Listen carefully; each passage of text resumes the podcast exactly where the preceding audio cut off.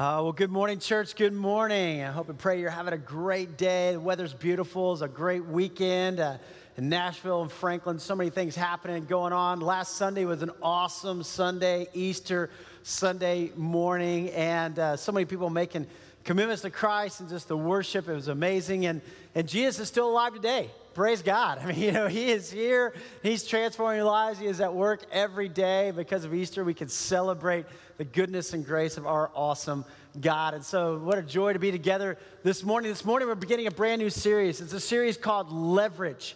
Leverage. And I want to give you the definition of leverage. Leverage says this. Here's the definition. To use something to maximum advantage. To use something to maximum advantage. So today, we're going to talk about leveraging our time. And next week, our education. Then the next week, we're going to talk about our resources. And then our difficulties. How do we leverage even our difficulties and things we've been through? And then finally, our platform. How do we use all those things that God has entrusted to us, you know, for maximum advantage to further his kingdom? You know, so many people committed their lives to Christ and came alive on Easter. Now, how do we live that out? How do we use it to further God's kingdom? And so that's what we're going to talk about today. I did some studying this week, and um, if you live to be seventy-nine years old, right, the average lifespan in the United States today is seventy-eight point six nine years. I rounded up to seventy-nine, so seventy-nine years. Here's how it would break down. If you live to be seventy-nine years old, you get twenty-eight thousand eight hundred thirty-five days, all right? So every day is important, so just remember that. But you're going to spend, you're going to spend, notice this, twenty-six years sleeping. And seven years trying to go to sleep, okay? So, all right, so that's thirty-three years. So buy a good bed, good mattress, because you're going to be in it a lot of the time. You're also going to go from there. You're going to have thirteen years at work, all right? So I hope you enjoy your job. You know, whatever it is, like, enjoy that because you're going to be there thirteen years. Uh, also, you're going to have eleven years of screen time, all right? That's kind of, everybody's like, really? Yeah, that's right. Yeah, eleven years. Uh, also, you're going to have four point six years of eating. So eat good food, enjoy it, because you eat that for a long time. Three years of traveling. So all the places you're going to go and all the commuting you're going to do, three years. You're going to have one year and one month on romance, okay? So some of you guys need to pick it up a little bit, right? All right. Bring some flowers, go on some date nights, let's go, right? All right. And then you're also going to have one year and three months of socializing with friends, hanging out. So choose your friends wisely. Uh, you're going to have two hundred thirty-five days of standing in line. All right, so just, you know, I got to think about that next time you're in line, D M V. You're going to be there for like almost a year. All right, so then you're going to have twelve point two years of spending time doing other things, all right? So choose your time because you got twelve years. What are you going to invest it in, right? Being at church, being at Bible study, being out, doing things, exercising, those things.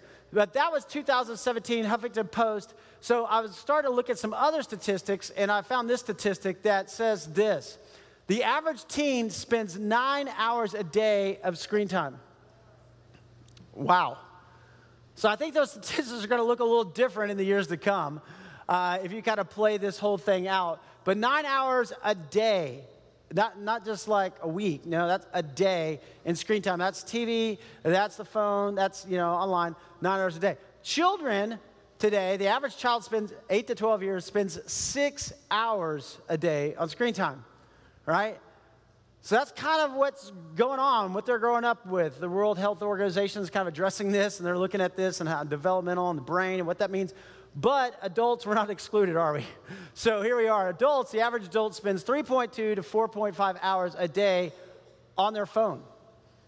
Some of you are like, that's it? Really? No. So others are like, wow, that's a lot, you know? It comes up now right on your phone and says, You're, this is how much screen time you have. Have you been on your phone? The average adult touches their phone fifty-eight times in one day. So, I mean, that's kind of like the world that we live in. That's kind of the things that are happening and, and what's out there. But how we spend our time is important. And you start to think about it, okay, how am I leveraging the time that I've been given? If I have twenty-eight thousand eight hundred thirty-five days on this earth, right? How am I leveraging that? Am I spending it in a way that's bringing glory to God? Am I spending it in a way that's making me better? Am I spending it in a way that's impacting the people around me, that's making them better? How am I leveraging the time God has given me? So that's what we're going to talk about today. If you have a Bible with you this morning, I invite you up with me to the book of Ecclesiastes. Ecclesiastes, all right? Going old school today, back to the Old Testament. So you got Psalms, Proverbs, Ecclesiastes. If you kind of open to the middle of your Bible, you'll probably be pretty close. But Ecclesiastes, we're going to be here. If you don't have a Bible, you've got some Bibles in the back. Love to give you one. It's yours. Keep it. We'll also put the scripture on the screen, and you can have that to refer to. Ecclesiastes chapter three. Now, Ecclesiastes was written by this guy named Solomon. All right, and Solomon was the wisest man that ever lived. That'd be a pretty cool title to have, right? He's the wisest. I'm the wisest man that ever lived, right? The wisest man that ever lived. Also, the wealthiest man that ever lived. I mean, this, this guy, like, he had so much money that he put it in today's dollars, blow everybody away. I mean, this guy was loaded. He was the son of the most famous king of Israel, David, who is known as a man after God's heart. Solomon comes to the throne. Solomon starts off really well. Solomon starts off, I mean, God is his God. He's following God. Things are going well. He builds the temple. It's great. It's fantastic. And then Solomon runs after the things of this world. He starts chasing pleasure after pleasure. He's going all in on pleasure in this world. He just kind of drifts from God. He has seven hundred wives. I know, crazy. I gave you my mind on that. three hundred concubines. Okay, this guy, like, I mean, he is like off the off the rails. Okay, you know, like he is gone, and, and he just runs after that, and he just leaves God so much so that God says, Solomon, when you die, the kingdom's going to be split in two. I can't handle this. Okay, I mean, the only reason I'm letting you go on is because of your dad, David. The impact of a godly father. So, men in the room, impact of a godly father. Father impacts children. And, and so here's Solomon, though. And Solomon comes to Ecclesiastes, and this is kind of like the end of his life. And the end of his life, he kind of writes down, here's some conclusions. Here's what I've seen. Here's what I've noticed. And so you're going, okay, why is this person ever lived? A guy who walked with God, then he drifted away. What are going to be his conclusions? Well, let's kind of look here at Ecclesiastes chapter three. He says, there is a time for everything and a season for every activity under the sun. Some of you may recognize that. There was a song in the sixties, I think it was before my time, right? The, the birds, right? Turn, turn, turn. This, you know, you think, hey, they, they were really good writers. No, that actually comes from God's word right here. So Ecclesiastes three, he says, a time to be born and a time to die, right? I mean, for all of us, there's a time that we were born. There'll be a time that, that we die, that we go home to be with the Lord. I mean, there, every person who's ever lived, there's a time to be born, a time to die, a time to plant, a time to uproot. You know, you, you don't, you plant at the wrong time, you plant in winter, it dies, right? You, you harvest at the wrong time, it dies. And so Solomon's going, there's a time you plant, there's a time you harvest, a time to kill and a time to heal. You know, you, a time for the calf to get fat and you kill that thing and you eat it, and there's a time that you, hey, it's hurt, it's young, you heal it so that it gets bigger. A time to tear down and a time to build. I mean, you just look around Nashville and Williamson County, it's a time to build, right? I mean, everything's being built. But things are being torn down, right? There were people who built things before, and that house is gone, and now there's two houses sitting on that lot, or three houses, right? I mean, there's a time to tear down and a time to build, a time to weep and a time to laugh. He's like, I've watched people. I've seen how it is. You know, don't mix those up. Everybody's laughing and you're weeping. You know, don't do that. Or everybody's, you know, weeping and you're laughing. A time to mourn and a time to dance. It's time to go to funerals. There's time to go to weddings. There's time to celebrate. A time to scatter stone and a time to gather them. Uh, in Israel, it's really rocky. And so there's times that you, you know, you pull the stones out so that you can plant, and then you use those stones for terrace irrigation, you know, for your agriculture. There's a time to do that. A time to embrace and a time to refrain from embracing. You know, parents here, there's a time to embrace those kids. You want to hold on to them. There's a time you got to let them go. And you're like, no, I don't want to let them go. But, but he's like, you know, there's a time that they start to grow up. A time to search and a time to give up. Something lost, and you, you search for it. And then after a while, you're like, I can't find it. I got to move on. I got to move on with life. A time to search, a time to give up, a time to keep, and a time to throw away. Now, there's some hoarders who don't ever throw away anything, right? You go to their house, and you're like, it's time to throw that away, right? It's time to move on. A time to tear and a time to mend. You got clothes, you're out working in the field. There's times that they get torn, and you mend those. A time to be silent and a time to speak, right? Don't confuse those. And all of us have. We've been in those places where we're like, oh, I shouldn't have said that. You know, like, oh, I should have just listened. God gave me two ears and one mouth for a reason, you know. And then a time to love and a time to hate. And he says, I've seen that. I've watched this happen. I've seen a time of war and a time of peace. So fourteen times, you kind of have this antithetic parallelism going on, you know, in this Jewish thought kind of back and forth here. And then you notice they cancel each other out. They, all these cancel each other out. And he says, what do workers gain from their toil? I've seen in all my years, I've seen the burden God has laid on the human race. He has made everything beautiful in its time, in its time. He has also set eternity in the human heart, yet no one can fathom what God has done from beginning to end. I know that there is nothing better for people than to be happy and to do good while they live, that each of them may eat and drink and find satisfaction in their toil. This is a gift from God. Do you enjoy life, your, your time here? I know that everything God does will endure forever. Nothing can be added to it and nothing taken from it. God does it so that all people will fear him. Solomon at the end of his life goes, oh my goodness, I missed it.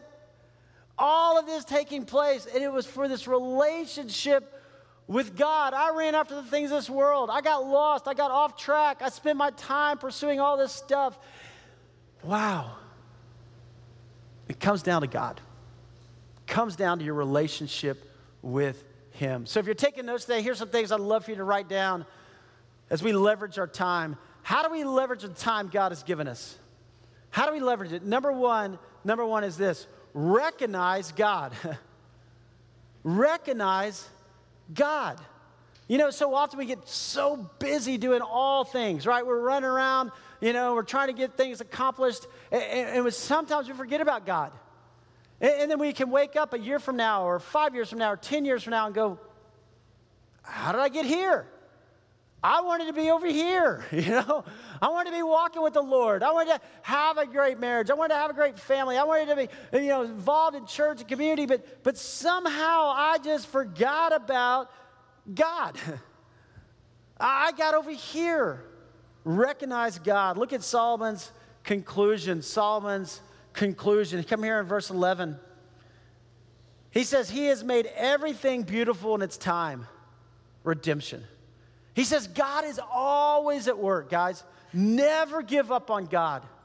God's working, you know, not only in the plans and the world that we see. God's working in people's lives. God's bringing salvation. God's working in forgiveness. God's working in redemption. Where there is God, there is hope. Where there's God, there's hope. Recognize him. God is at work in time. Hey, notice this. God has set eternity in the human heart. You notice where he said that? God set eternity in the human heart. Every civilization, every culture that's ever existed has had some belief about the afterlife. I mean, really, you go back to the Vikings and Valhalla. You go back to the, the Greeks. You go back to the Romans. Every civilization. Why? Because God set eternity in the human heart. And God said this world is not all that there is. And so we know there's a longing inside of us that there is more to come. And what we do here impacts eternity. What we do here impacts what is to come. And then he comes to this conclusion. God has greater plans than we can even imagine. He says, yet no one can fathom what God has done from beginning to end and the sovereignty of God. God's really in control. I mean, you could go through cycle after cycle, generation after generation. You can watch plants being planted and then harvested. You can see all these things. And at the end of the day, you just look up and go, wait a minute, there is God. And God is sovereign. And what am I going to do about that? And how am I going to live my life in light of who he is? So recognize God, number one. Number two, realize that time is precious. Realize that time is precious. Solomon, at the end of his life, comes to this conclusion, right? Moses, in Psalm ninety. Moses, I mean, I mean, those godly men, right, ever lived, most humble man that ever lived. In Psalm ninety, look at this verse. He says, teach us to number our days that we may gain a heart of wisdom. You want wisdom? Think about how precious each day is. You want wisdom? You begin to understand that this time is valuable. Uh, you know, when you're young, it seems like time kind of crawls along, right? You're in school and you're like, when is summer coming? Get me through T C A P. You know, it's like, you know, you're just like, come on, come on. When you get to be a young adult, it seems like it, you know, goes a little bit faster, but you're like, ah, still, I'm going out and doing things. I have all this free time, right? But when you get older, you start to realize time flies. You're like, didn't we just drop the ball on two thousand eight? eighteen? You know, like, what happened? And we're in nineteen. Now we're halfway through nineteen. It's just time flies. And so Moses, toward the end of his life, he says, teach us to number our days. Teach us to realize that time is precious and time goes fast. We all have the same amount of time in a day. How many times have we gone, oh, if I just had more hours in a day, right? I need more hours in this day. It doesn't happen. I mean, you know, God set the world um, to spin, and you got night, and you got day, you got twenty-four hours, you got three sixty-five, and we all have the same amount of time. We all have the same amount of time, but what do we do with that time? What do we do with that time? See, where you spend your time shows what you value. Where you spend your time shows what you value. You're here today. Great job. Seriously, I am so proud. I'm so thankful because you're showing that you value time with the Lord. You're showing and demonstrating that this is important. Your relationship with the Lord is important. And it's the core. And so, way to go. But, but it's all the time. Where we spend our time shows what we value. And, and it's true in our lives. It's true in our homes. It's true in our families. And a lot of times we can get so busy, and then we go, wait a minute, is that really more important? All right, you know, your kids come up and they're trying to talk to you, and you're like, hold on, I can't talk right now because I'm on Instagram. You know? And we're scrolling through Instagram, we're scrolling through Instagram. And I love Instagram, it's great, it's great. But when your kids are trying to talk to you and you go, I can't talk because I'm on Instagram, then you're kind of going, ah. And your kids are going, wait a minute, what do they value? What's important? And it's not bad to be on Instagram, but, but there's a time, right? There's time to plant, there's time to harvest, there's a time to be on, there's time not. It is time. What do you value? See, here's the thing. You spell love T I M E. You spell love T I M E. What happens a lot of times is, is, is you know, you, you date, you have that, you know, year and three months or whatever it was of romance, you know, and you're, you're like, oh, man, you're the greatest, and you're loving, you're writing notes, and you're like, it's awesome. Then you get married. Right? And as soon as you get married, then it's kind of like, okay, you know, the guy goes off and pursues career, and the woman's like, well, we're going to have kids, and I want to be over here, and, and you just kind of drift apart. Kind of drift apart. And you go, wait a minute, what, what happened to the T I M E? What happened to the date nights? What happened to the cards? What happened to the flowers? What happened to the anniversaries? Those are important. Guys and girls, they're important. Because otherwise, you just kind of drift, right? Otherwise, it's five, it's ten, it's fifteen, twenty years, and you look and you go, who are you? Because we haven't spent T I M E together. You know, our kids, guys, they grow up so fast. I want to just tell you, I just feel like it was yesterday. I was holding my, my daughter in my arms in the hospital, and, and now she's fifteen. She's in high school. I'm like, how did that happen, right? But cherish those moments. I'm thinking, I got three years. She's going to go off to college. I, I have to be intentional, pouring into her. And there's all kinds of demands on our time. There are. We get it. We get it. But what do we value? And you spell love, T I M E. Notice this one. Reorder your time. You recognize God. You realize what he's given you is precious. Then you reorder this. You reorder this time. All right? So Solomon, Moses, and now Paul. Paul says in Ephesians, Ephesians chapter five, be very careful then how you live, not as unwise, but as wise. You see the theme here? It's coming around this time. If you're going to be wise, hey, make the most of every opportunity. Some of your Bibles, some of your translations may say, make the most of your time. But that's what he's saying. Make the most of every opportunity because the days are evil. Therefore, do not be foolish, but understand what the Lord's will is.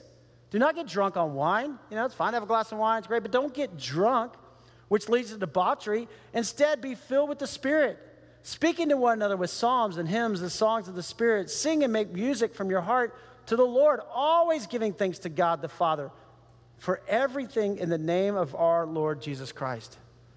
He's like, make the most of every opportunity. Bring the Lord into every situation, into Sundays, but into Mondays, into Tuesdays, into Wednesdays, into your work, into your marriage, into your family, into your dating relationships, into being with your roommates. Bring the Lord into every place. And reorder your time. Reorder your time. Make the most of your time. Don't waste the time. A lot of times we're like, man, how... I really want to get serious about following God. I really, I really want to read God's word. I really, really want to pray, but I just don't have time, right? Now, somehow we have time to binge watch, you know, Netflix, you know? I mean, somehow we, we figure that out. And it's not bad. Netflix isn't bad. It's not bad at all. But, but if we say we don't have time, then we're not saying the correct thing because we all have the same amount of time. So how do I reorder my time so that I can prioritize the Lord, that I can say I want to spend five to ten minutes in the morning reading the Word or being on my knees in prayer, because that's going to set the pace for the rest of the day? Because if I start with the Lord and the Lord is on my mind and on my heart, then I can bring the Lord into work. Then I can bring the Lord into my marriage. Otherwise, if I just hit the ground running and wake up in the day and the first thing I hit is my phone and I'm going through all my emails and all what's happening on Instagram and everything else, that's what's setting the tone for my day. How am I going to reorder that? How am I going to make the most of my time? Well, here's what we do. We take a time inventory. Have you ever done this? Maybe at work you've done it, right? They say, hey, kind of look at your day, look at your time. But there's different seasons of our life. And in different seasons of our life, we've got to come back to this. Because you're in a different season than you were before. Right? I mean, when you were single and you were going out, it was fine. You had plenty of time. You know, you could be in whatever Bible study you wanted to. Then you get married, and it changes. Now you're living with your best friend, and you need time for them. Then you have a child, and it really changes, right? You're like, whoa. You know, then you have multiple children, and, you know, you go from, you know, man to man to zone. It's like, well, you're like, what's going on now? But, but you still have the same amount of time, but you've got to reorder that time. You got to say, hey, how am I spending that time? What am I setting as priorities? What am I valuing? Where am I putting that time? And you need to do this like every two to three years to kind of say, hey, I'm in a different season of life. Let me look at how I'm spending that time. Because it's really not a matter of time. It's a matter of priorities. Right? It, it, it really, when you boil it down, right, it's not a matter of time. It's a matter of how do I use that time?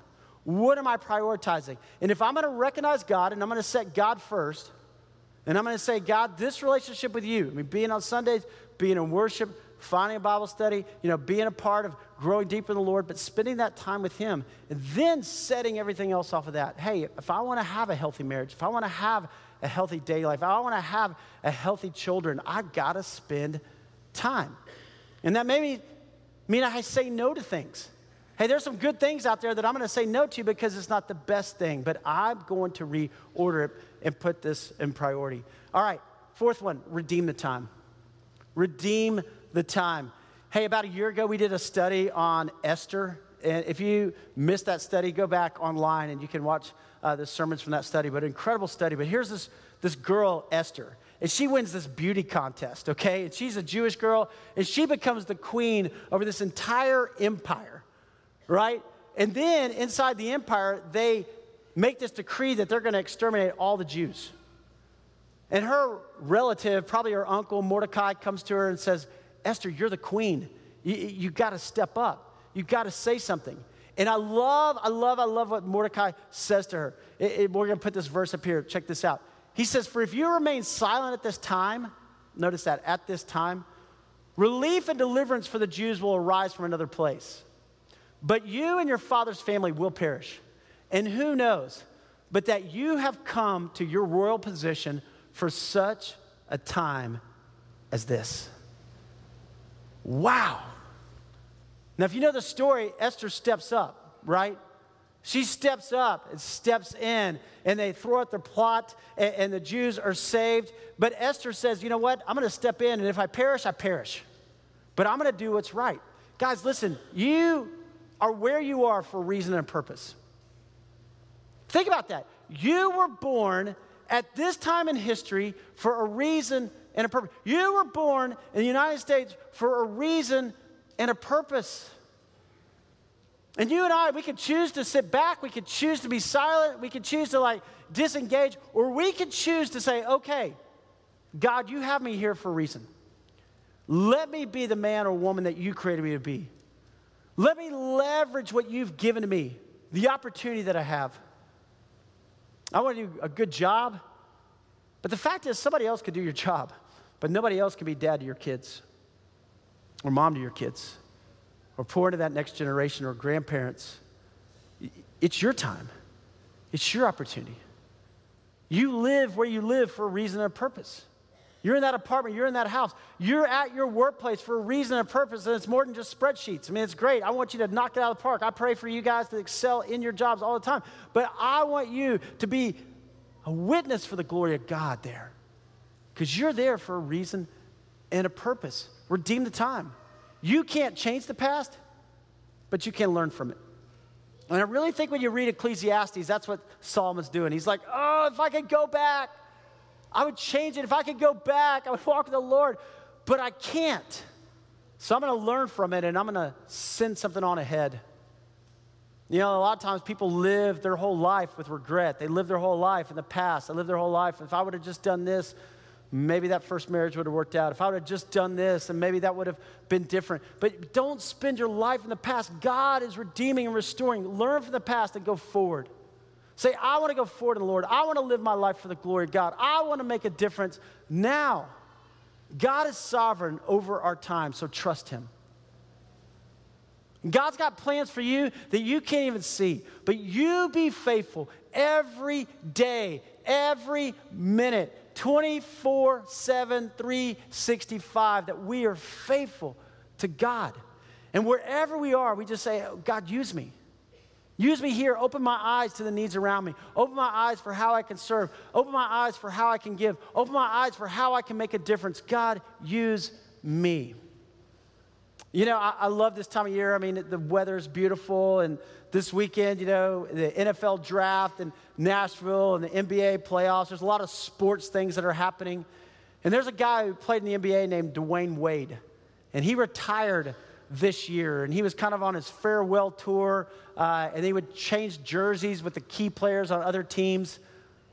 But I want you to watch what happened. Watch this video.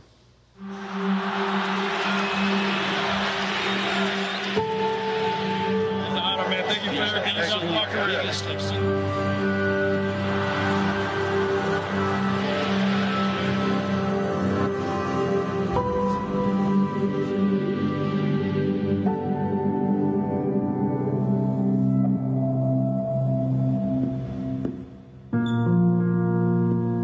I have no idea who's coming. Like, literally, no idea.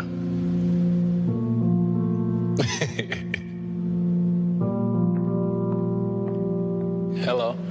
Hi, Dwayne. Hello. Hello. How you doing, brother? Pretty good, and yourself?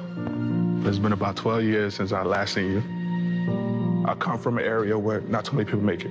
It was always my dream that I'd get the chance to go to college, but we just didn't have the money. You mean so much to us, and my brother Joaquin loved you from the beginning. He passed away in Parkland on February fourteenth. He was one of the seventeen victims. Ten days before Christmas, our house burned down and we lost everything. It was one of the lowest points in my life.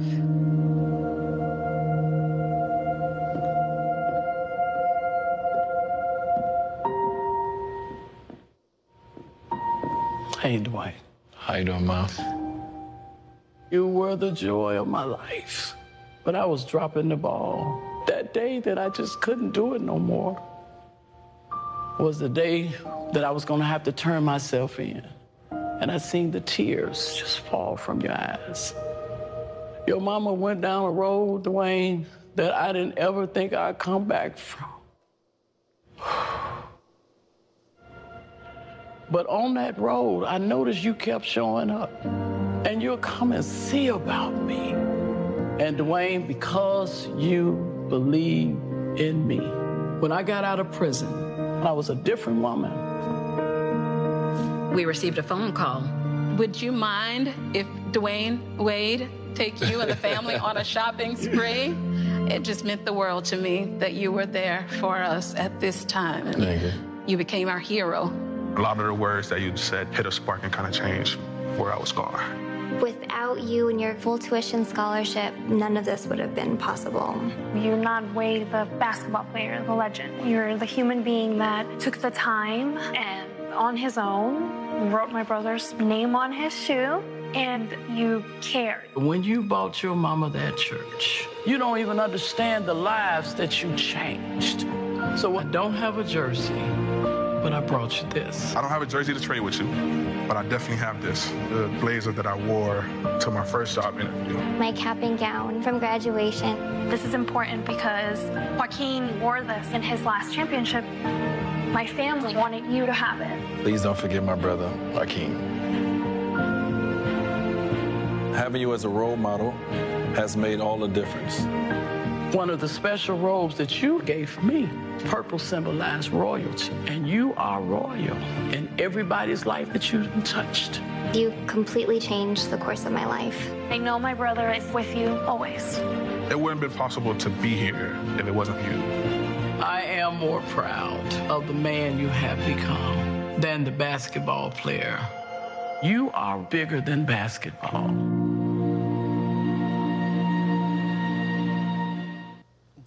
I'm proud of the man you've become, even more than the basketball player. You guys, this little things, this pouring in to the people around you, your children, your spouse, your roommates, your mom, dad, grandparents. It's sponsoring an orphan child in Moldova. It's the least, the last, the lost. It's, where are you spending your time? There's only three things that are eternal. There's really only three things. There's God. He's bigger than time. There's God's word, last. There's people. There's people. And when we invest our time in those things, we see God do what only God could do. We see miracles unfold. So reorder your time. And here's the last one. Resolve to invest your time in what matters. Resolve to invest your time in what matters. Look at Second Peter. Second Peter chapter three, verse eight, it says, "Do not forget this one thing, dear friends. With the Lord, a day is like a thousand years, and a thousand years are like a day." God's bigger than time. I mean, he is. He is bigger than time, right? "The Lord is not slow in keeping his promise, as some understand slowness. Instead, he is patient with you, not wanting anyone to perish, but everyone to come to repentance." And you're thinking, why hasn't Jesus come back? Why did he come back now? He's patient with you. He's not wanting any to perish. He wants the world to know him. And he says, church, you go be the hands and feet. You go share the good news. You go love the way I've loved you. So, so today, I would just say to you, commit your life to Jesus Christ. Commit your life to Jesus Christ. We don't know how long we have on this earth, but it impacts eternity. There was a guy who told me, he said, you know what, I, I don't know if I'm going to make that decision. I may wait till I'm in purgatory and I can think about it. And I was like, purgatory's not in here. It's not. There comes a point where you have to say, Jesus is my Lord, or you reject Christ, you walk away. Commit your life to Christ. The most important decision you'll ever make is God is drawing you to himself. Commit your life to him, and then live your life for God. Live your life for God. I mean, you heard it from Solomon, Moses, Paul, Peter, Esther. I mean, every one of them, toward the end of their life, they're saying, hey, make the most of this time. Invest in what matters. Invest in what's going to last. Don't get caught up and drift along and kind of fade away. Hey, are you investing your time in the things that matter? And four years ago, uh, my dad went home to be with Jesus. And we had his funeral service right here, memorial service right here in this place. And uh, this place is special for a lot of reasons, but that's one. I mean, my dad was a great dad, and I'm so thankful. And my dad lived eighty-five years. He had eighty-five years on this earth. And he didn't grow up, you know, being a believer. It wasn't until he was later on, you know, and serving the Air Force. He played baseball in college, then went in the Air Force, and it was there that he accepted Christ. But, man, there was a life change that happened in him. He said, I'm going to live it for the Lord. And there was a guy in our church who, who came to the funeral that day, and And I watched him, and he sat right back in the back, and he had tears in his eyes, and he left after the service, and I caught up with him about a week later, and he said, you know, I just got to tell you, I've been working till midnight or two in the morning. I feel like I haven't seen my kids in months, and my wife's been talking to me about it, and, and he said, but then I'm at your dad's funeral, and everybody's talking about the man that your dad was, and the husband for fifty-seven years, and the father, and Nobody talked about all the deals he did in business, and it was important. He was a great businessman. There were people there who gave testimonies from working with him. But what I realized is I'm missing it. And I've watched this guy for four years get it. I've watched this guy go to his company and say, hey, I've got to put some boundaries here because my family matters.